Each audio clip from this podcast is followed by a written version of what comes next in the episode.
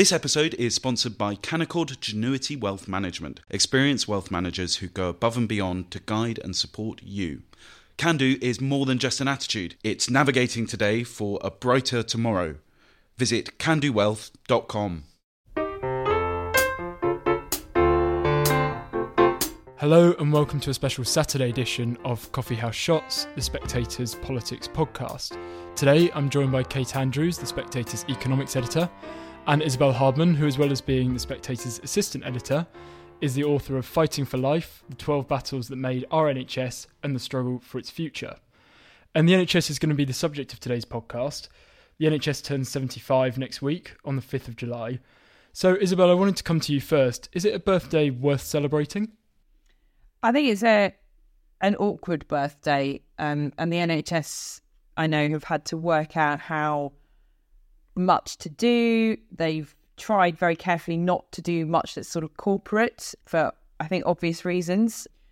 There have been a number of events throughout the NHS's history where it's had to do things in a way that's appeared that it hasn't spent any money on them, um, including actually the design of its logo, which is one of the most successful brands in the world. Um, but that the brief was, don't look as though we've spent any money on this. Um, and that's the same for this birthday celebration. You know, there's there's lots of stuff that seems kind of organic. Like there's, I'm sure Kate's really looking forward to the park run for the NHS next weekend, and there's a you know it's the service at Westminster Abbey. Um, there's an MP's anniversary run, but they're only running 4K, and I haven't got to the bottom of why. Um, why not 75? why not five? I mean, is that extra kilometre really going to kill them? So there's there's lots of you know sort of community based or seemingly community based things going on, and we've also had the publication of the workforce plan this week to tie in with the 75th anniversary. Uh, Rishi Sunak and Steve Barclay slightly overblowing it by saying this is one of the most historic moments since the creation of the NHS, although it is you know it is a big deal. Um, but uh, but it is difficult because it's in the middle of, I think, having gone through the seventy-five years, the worst, the most existential crisis um, that it's been in, and it has lurched from crisis to reform, from crisis to reform. But this really is the point at which I think the British public have the lowest satisfaction. They still very much support the principles of the NHS, but waiting lists are big, waiting lists are long you know, outcomes are not good, although there's lots of debate about whether they would be better if there was more spending. And the workforce are, if not on strike, hugely demotivated and feeling, you know, really undervalued and, and insulted um, after three really, you know, tricky years of their of their working lives. So I wouldn't say that many people in the health service at the moment are sort of sitting back with a smile of great satisfaction on their faces. Kate Isabel says that it's an awkward birthday for the NHS. What do you think? It's certainly awkward. It's really difficult to celebrate. I would say it's been difficult to celebrate for quite some time. Uh, I remember the 70th birthday under Theresa May, where the NHS got this huge injection of cash, one of many to come, even before COVID, and everybody was celebrating it as if it were the envy of the world. And it wasn't then, and it isn't now. It hasn't been for, for a very long time. It is worth marking essentially the the invention of universal access to healthcare. As Isabel says, people are people still really value that principle and quite rightly so.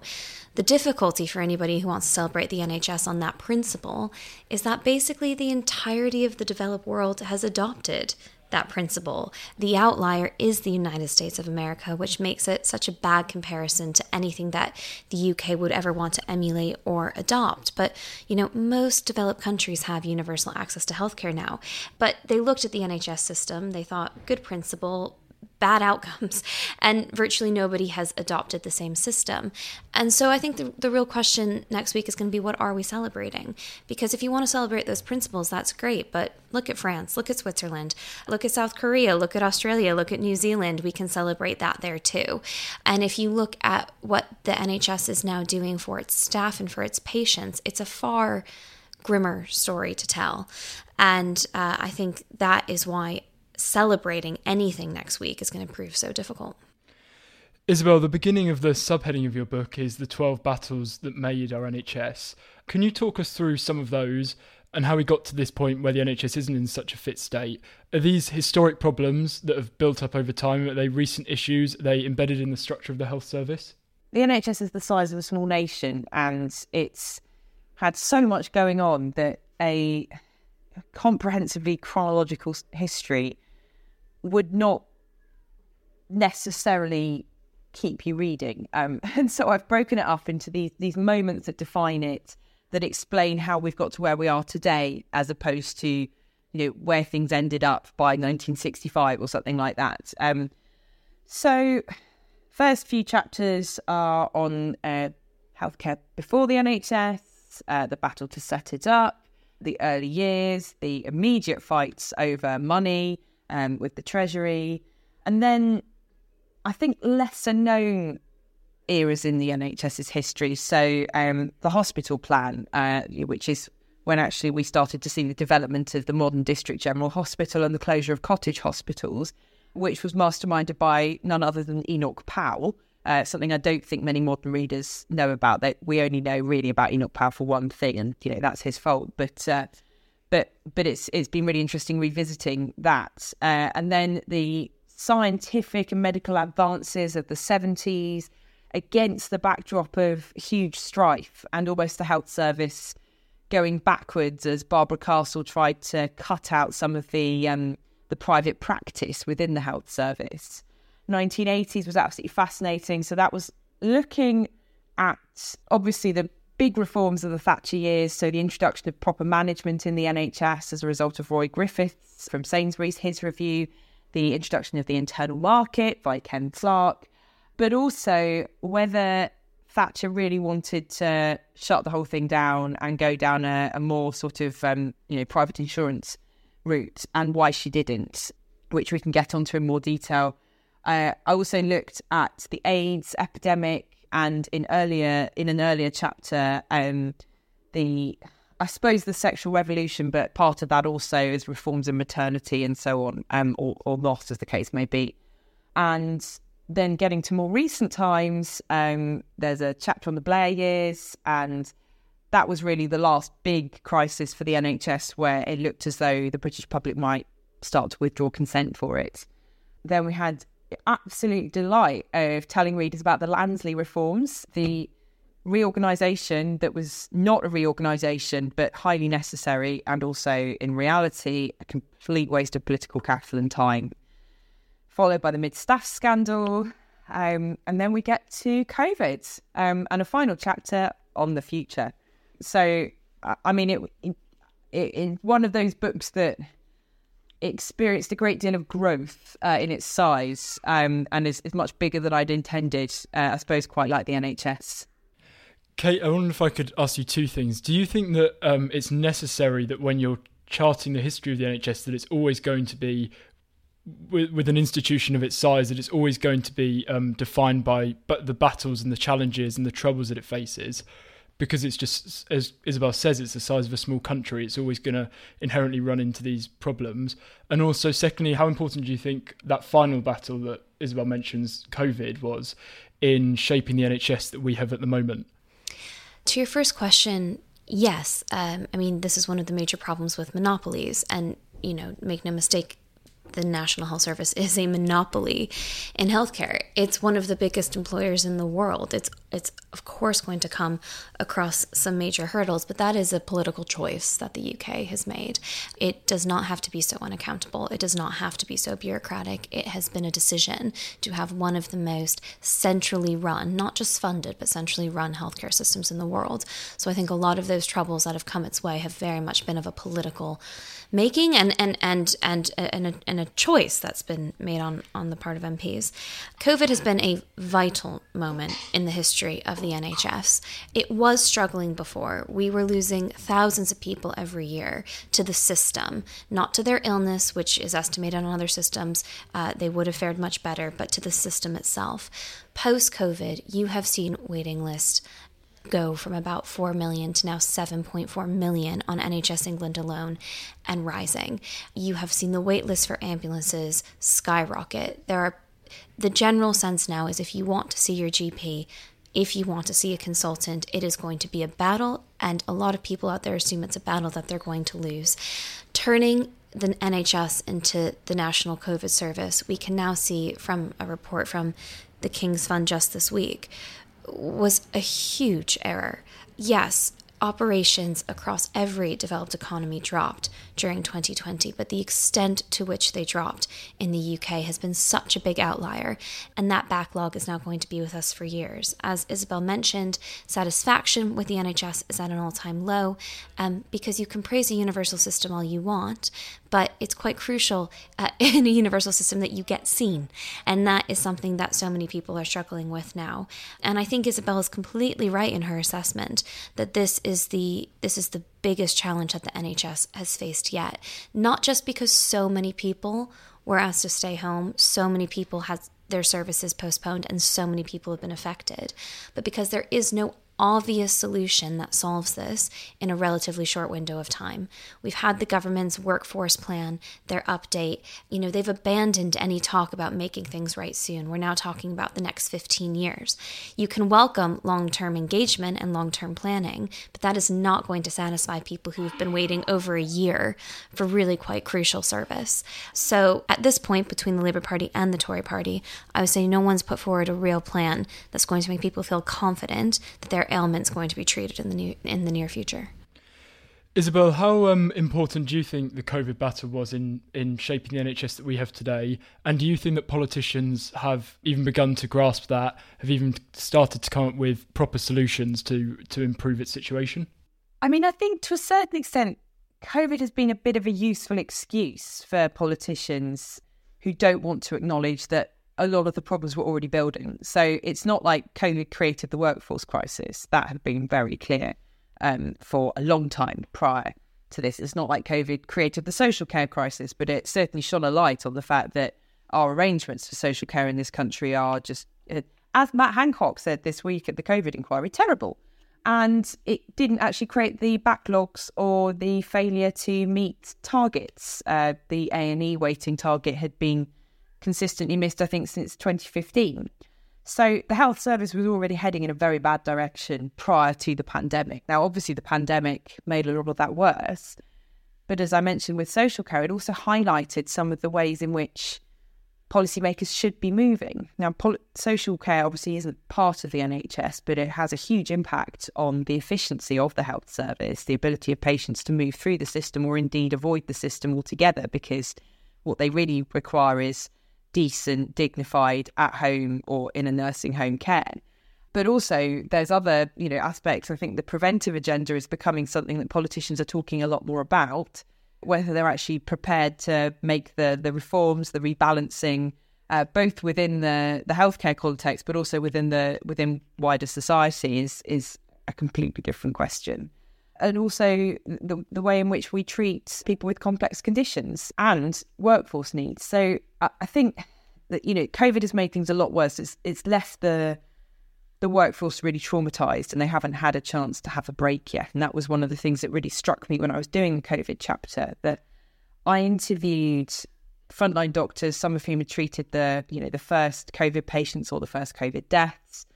And I was interviewing them two years after all of this had happened. And when I said, Have you had a break? They all said very dryly, Well, define a break. And it turned out they'd had like a week off here and there. Now, I think most listeners to this podcast will know that if you take a week off, or maybe this is just me, if you take a week off, you tend to spend the first half of your week still stressed about work and the second half doing your laundry. And you don't actually have very much chance to to wind down or to process the fact that you have seen far more than you're even used to as a medic in your job. The thing that they all kept saying to me was that they found it so hard telling people that they were going to die, but that they couldn't say goodbye face to face to their relatives, and that they would have to say goodbye over a blurry FaceTime connection, and that there was nothing at that stage that they could do. Um, and so, even that, you know, that was outside even their sort of boundaries of what is normal for, for being an intensive care or an infectious diseases doctor. So it has left really deep scars on the health service. And the workforce plan that we've had announced this week is definitely a step towards showing that some of the issues are being recognised. But I was at a conference a few months ago where people from NHS trusts, very much on the management side of things, were saying that they'd had colleagues who'd complained about unsafe staffing within their NHS trust, who'd then been told they needed to go on resilience training, as though actually what they really needed uh, was just some greater mental toughness, and then they could imagine some more colleagues on their ward where there were actually vacancies. So I don't think that the problem is being grasped to the full extent um, that it demands. And Isabel, in your book, you say that the you say the accusation that the Tories are quietly privatising the NHS is something of a political chimera. And you mentioned at the beginning of your first answer about Margaret Thatcher's attempts to introduce an insurance model. Can you talk us through kind of the story of times when the NHS's fundamental model of it being free to all has come under threat? Yeah, I mean, it, uh, this is sort of something that I find hilarious is that the political debate in this country is about something that's genuinely not happening to the NHS. And, you know, you get entire books and entire sets of I Love the NHS pens sold off the back of the idea that it is secretly being privatised when it really, really isn't. And of all the problems the NHS has, privatisation is not it. And it's, you know, if, if you're a campaigner who claims to care about the health service, you're doing it a great disservice by focusing on this thing that isn't actually happening. The level of private provision within the health service is really low at the moment. I think it, you know it's, it's in single figures in terms of percentages, and you know the use of private sector to offer further capacity is something that actually, when you think about it, is what I personally think is quite hard to argue against because it means that somebody gets their hip replacement sooner and then they can get on with their lives. So you know fine if you want to argue against that, but you also need to confront what the consequences of that would be. But in terms of the the Tories' relationship to the NHS, it's it's really fascinating charting that because they obviously, you know, they did oppose the second reading and report stage, third reading of um, the bill that set up the health service in the 1940s. But they had already put forward their own proposals back in 1943. The health minister Henry Willink published a white paper in the in the war government that was following up Beveridge's plan for a welfare state. Now, the Willink plan was, I think most people agree, was confused, uh, probably wouldn't have lasted very long, and was a bit of a mess because he was trying to please everyone, which is generally the route to pleasing no one. But it's not fair to say the Tories opposed a national health service. They opposed um, what was, you know, a very state-controlled, nationalised hospitals uh, National Health Service as conceived by Nye Bevan. So they've always had this very tortured relationship with the National Health Service because it wasn't the design they wanted, um, which, you know, that's politics. But then you see this amazing divergence within the Conservative debate. So for, you know, the rest of the NHS's history, Conservatives and people in the Conservative ecosystem have been saying we need to get rid of the NHS. Now is the point to get rid of the NHS. And our friends, the Institute for Economic Affairs, um, is uh, still arguing that. And they were enraged back in the 1960s when uh, Enoch Powell, just to mention him again, because um, I do think he was one of the sort of big figures of the health service, regardless of other things that he did. He was appointed health minister and told the Express that he wasn't interested in the ideological debate about whether, you know, to get rid of the NHS and do something else. He said that British people want it, so he was going to get on with the job. And the IEA wrote to him saying, You've comforted our enemy. And they were really upset because they thought he would be somebody who would make the case uh, for big reforms. And instead, he was interested in building hospitals. So another figure, Iain Macleod of, of 1950s, had a very similar view that actually there was a mandate for the NHS, so the Conservatives just needed to to work within that. So there's there is this divergence. You get to Margaret Thatcher, who personally had very much the other view, which was this system makes no sense. It's really socialist. And she came in and realised that even in the sort of three years after she'd been elected um, uh, into government, the NHS had managed to take on like thousands more managers, and she wasn't entirely sure what they were doing. When I talked to Ken Clarke, who was one of her health ministers and later health secretary, he was very clear that she wanted to go, in his words, the whole hog and privatise it completely and go to a private insurance system. But she always freaked out and she always realized that the public would never forgive her for that and that they didn't want it. So, you know, she she's often seen as being a conviction politician, but she was so prag- she was so pragmatic. And if you look at Charles Moore's biography of her, he describes her as saying repeatedly that the NHS was safe in Conservative hands, and he thinks that she really believed that. And certainly, even on the eve of the internal market reforms, she was panicking about them. In fact, even once she'd stopped being prime minister, she was still having these meetings with John Major where she was going to him saying, well, I'm quite worried about the internal market because she was always frightened of what the NHS could do to her politically. But that was the time when the Conservatives had the greatest chance of privatising the NHS or doing something new.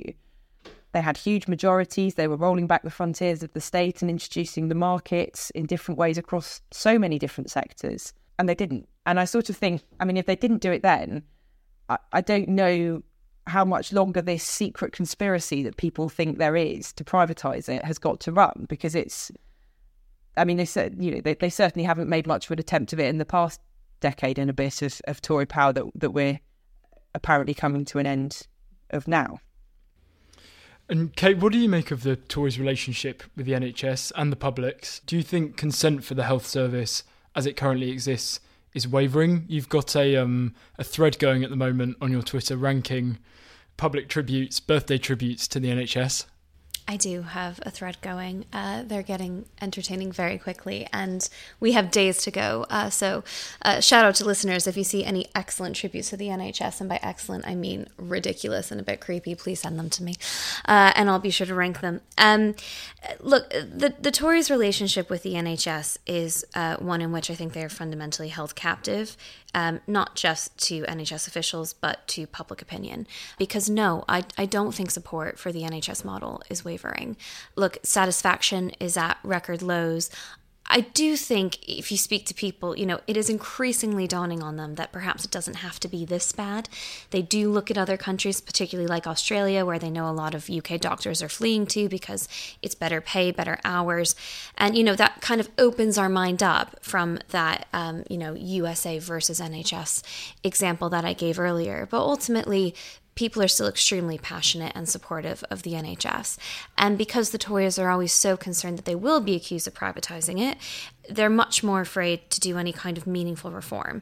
As Isabel said, there is no evidence for that. I mean, the NHS at, at the moment is spending roughly 7.2% of the department's budget on on private uh, provisions, but you know, that includes things like beds, that includes things like cleaning. Like a lot of that isn't actually medicine to begin with, and that's roughly the same percentage as it was back in 2012. I mean, this just has not changed over successive Tory governments that we've had over the past 13 years. So, um, you know, there's no evidence for that, but that is, they're always afraid of the accusation.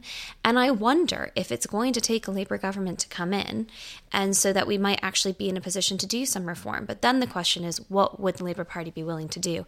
And you have their shadow health secretary, Wes Streeting, who, um, you know, just this week was was on the radio, one of the few voices at the moment saying, please don't worship the NHS. Please don't go over the top with celebrations next week, guys, because it's not the envy of the world. He continues to talk in a way that suggests that real reform could be coming. And you know, Isabel made a good point about activists earlier. If you really care about patients here, we have to talk about those outcomes. They're not very good. Um, but what would the Labour Party really be willing to do? How far would they be willing to go? We haven't had much indication yet that you would have significantly major reform. Certainly not compared to what the Tories are doing either. So you know, I, I think I think the Tories really live in fear of public opinion around the NHS. I think they they know that that could tank them so easily, and it means that they actually can do less about it. Whether or not Labour are willing to do something remains to be seen. Yeah, I think it's um, it, there's a really good quote that um, I've got from Alan Milburn in the book where he says that when it comes to the NHS, Labour has the permission to reform, but not the volition. And Conservatives have the volition to reform, but not the permission. And that's definitely been the case over its history. But I think we're now in the place where, as Kate says, now it does look like Labour does actually want to have both. You've got Wes Streeting talking about being the patient's champion, uh, actually examining the journey that a patient has through the NHS rather than just thinking about how the system operates for the convenience of those working in it. And I think part of that is that Wes Streeting quite likes to fight. Um, and he quite likes annoying people uh, on the uh, the sort of hard left of his party by saying things like, I'm perfectly comfortable with the private sector. Um, but I think it's also because he spent a lot of time thinking quite deeply about this and talking to people, not just like Alan Milburn or indeed Alan Johnson, who I know he's he's listened to a lot and is definitely very much worth listening to on the NHS, but also Sajid Javid, I know has has advised um, Wes Streeting on NHS reform. Um, and so he's been talking to people across the, the political spectrum, really, on on what should be done with the health system that we have. Um, so that does give me some hope. What gives me less hope is that he has a leader who I'm not sure has quite got the stomach for just endlessly upsetting the, the left. Keir Starmer tends to have an approach where he gives one sop to the left and then makes a little sort of centre right policy movement and then has to give another sop to the left rather than saying, no, this is my way or the highway. I think some on the left would disagree with that, but actually he does give quite a lot of concessions. Um, and so there will be a price for any big NHS reforms, uh, which has always been the case. You know, you look back at the foundation reforms, uh, foundation hospitals in the noughties, and they brought Tony Blair's majority very close to falling apart. And uh, Alan Milburn and then John Reid had to just have endless, I think it was about 300 meetings in total they had with MPs Labour MPs just to try to persuade them to vote for this thing. I mean, some of those 300 were with the same MP over and over again. You can imagine who some of the names were. I think one of whom went on to lead the party. But, uh, you know, there was huge opposition within the Labour Party. And actually, one of the people who was really anxious about it and caused a lot of fights was the Chancellor, Gordon Brown. So that, you know, there'll be all of those dynamics if there is a Labour government um, that, that haven't gone away um, and that have, again, been there since the start of the NHS. The division in the party between purity and pragmatism. Thank you, Isabel. Thank you, Kate. Isabel's book, Fighting for Life, is out now. And thank you all very much for listening.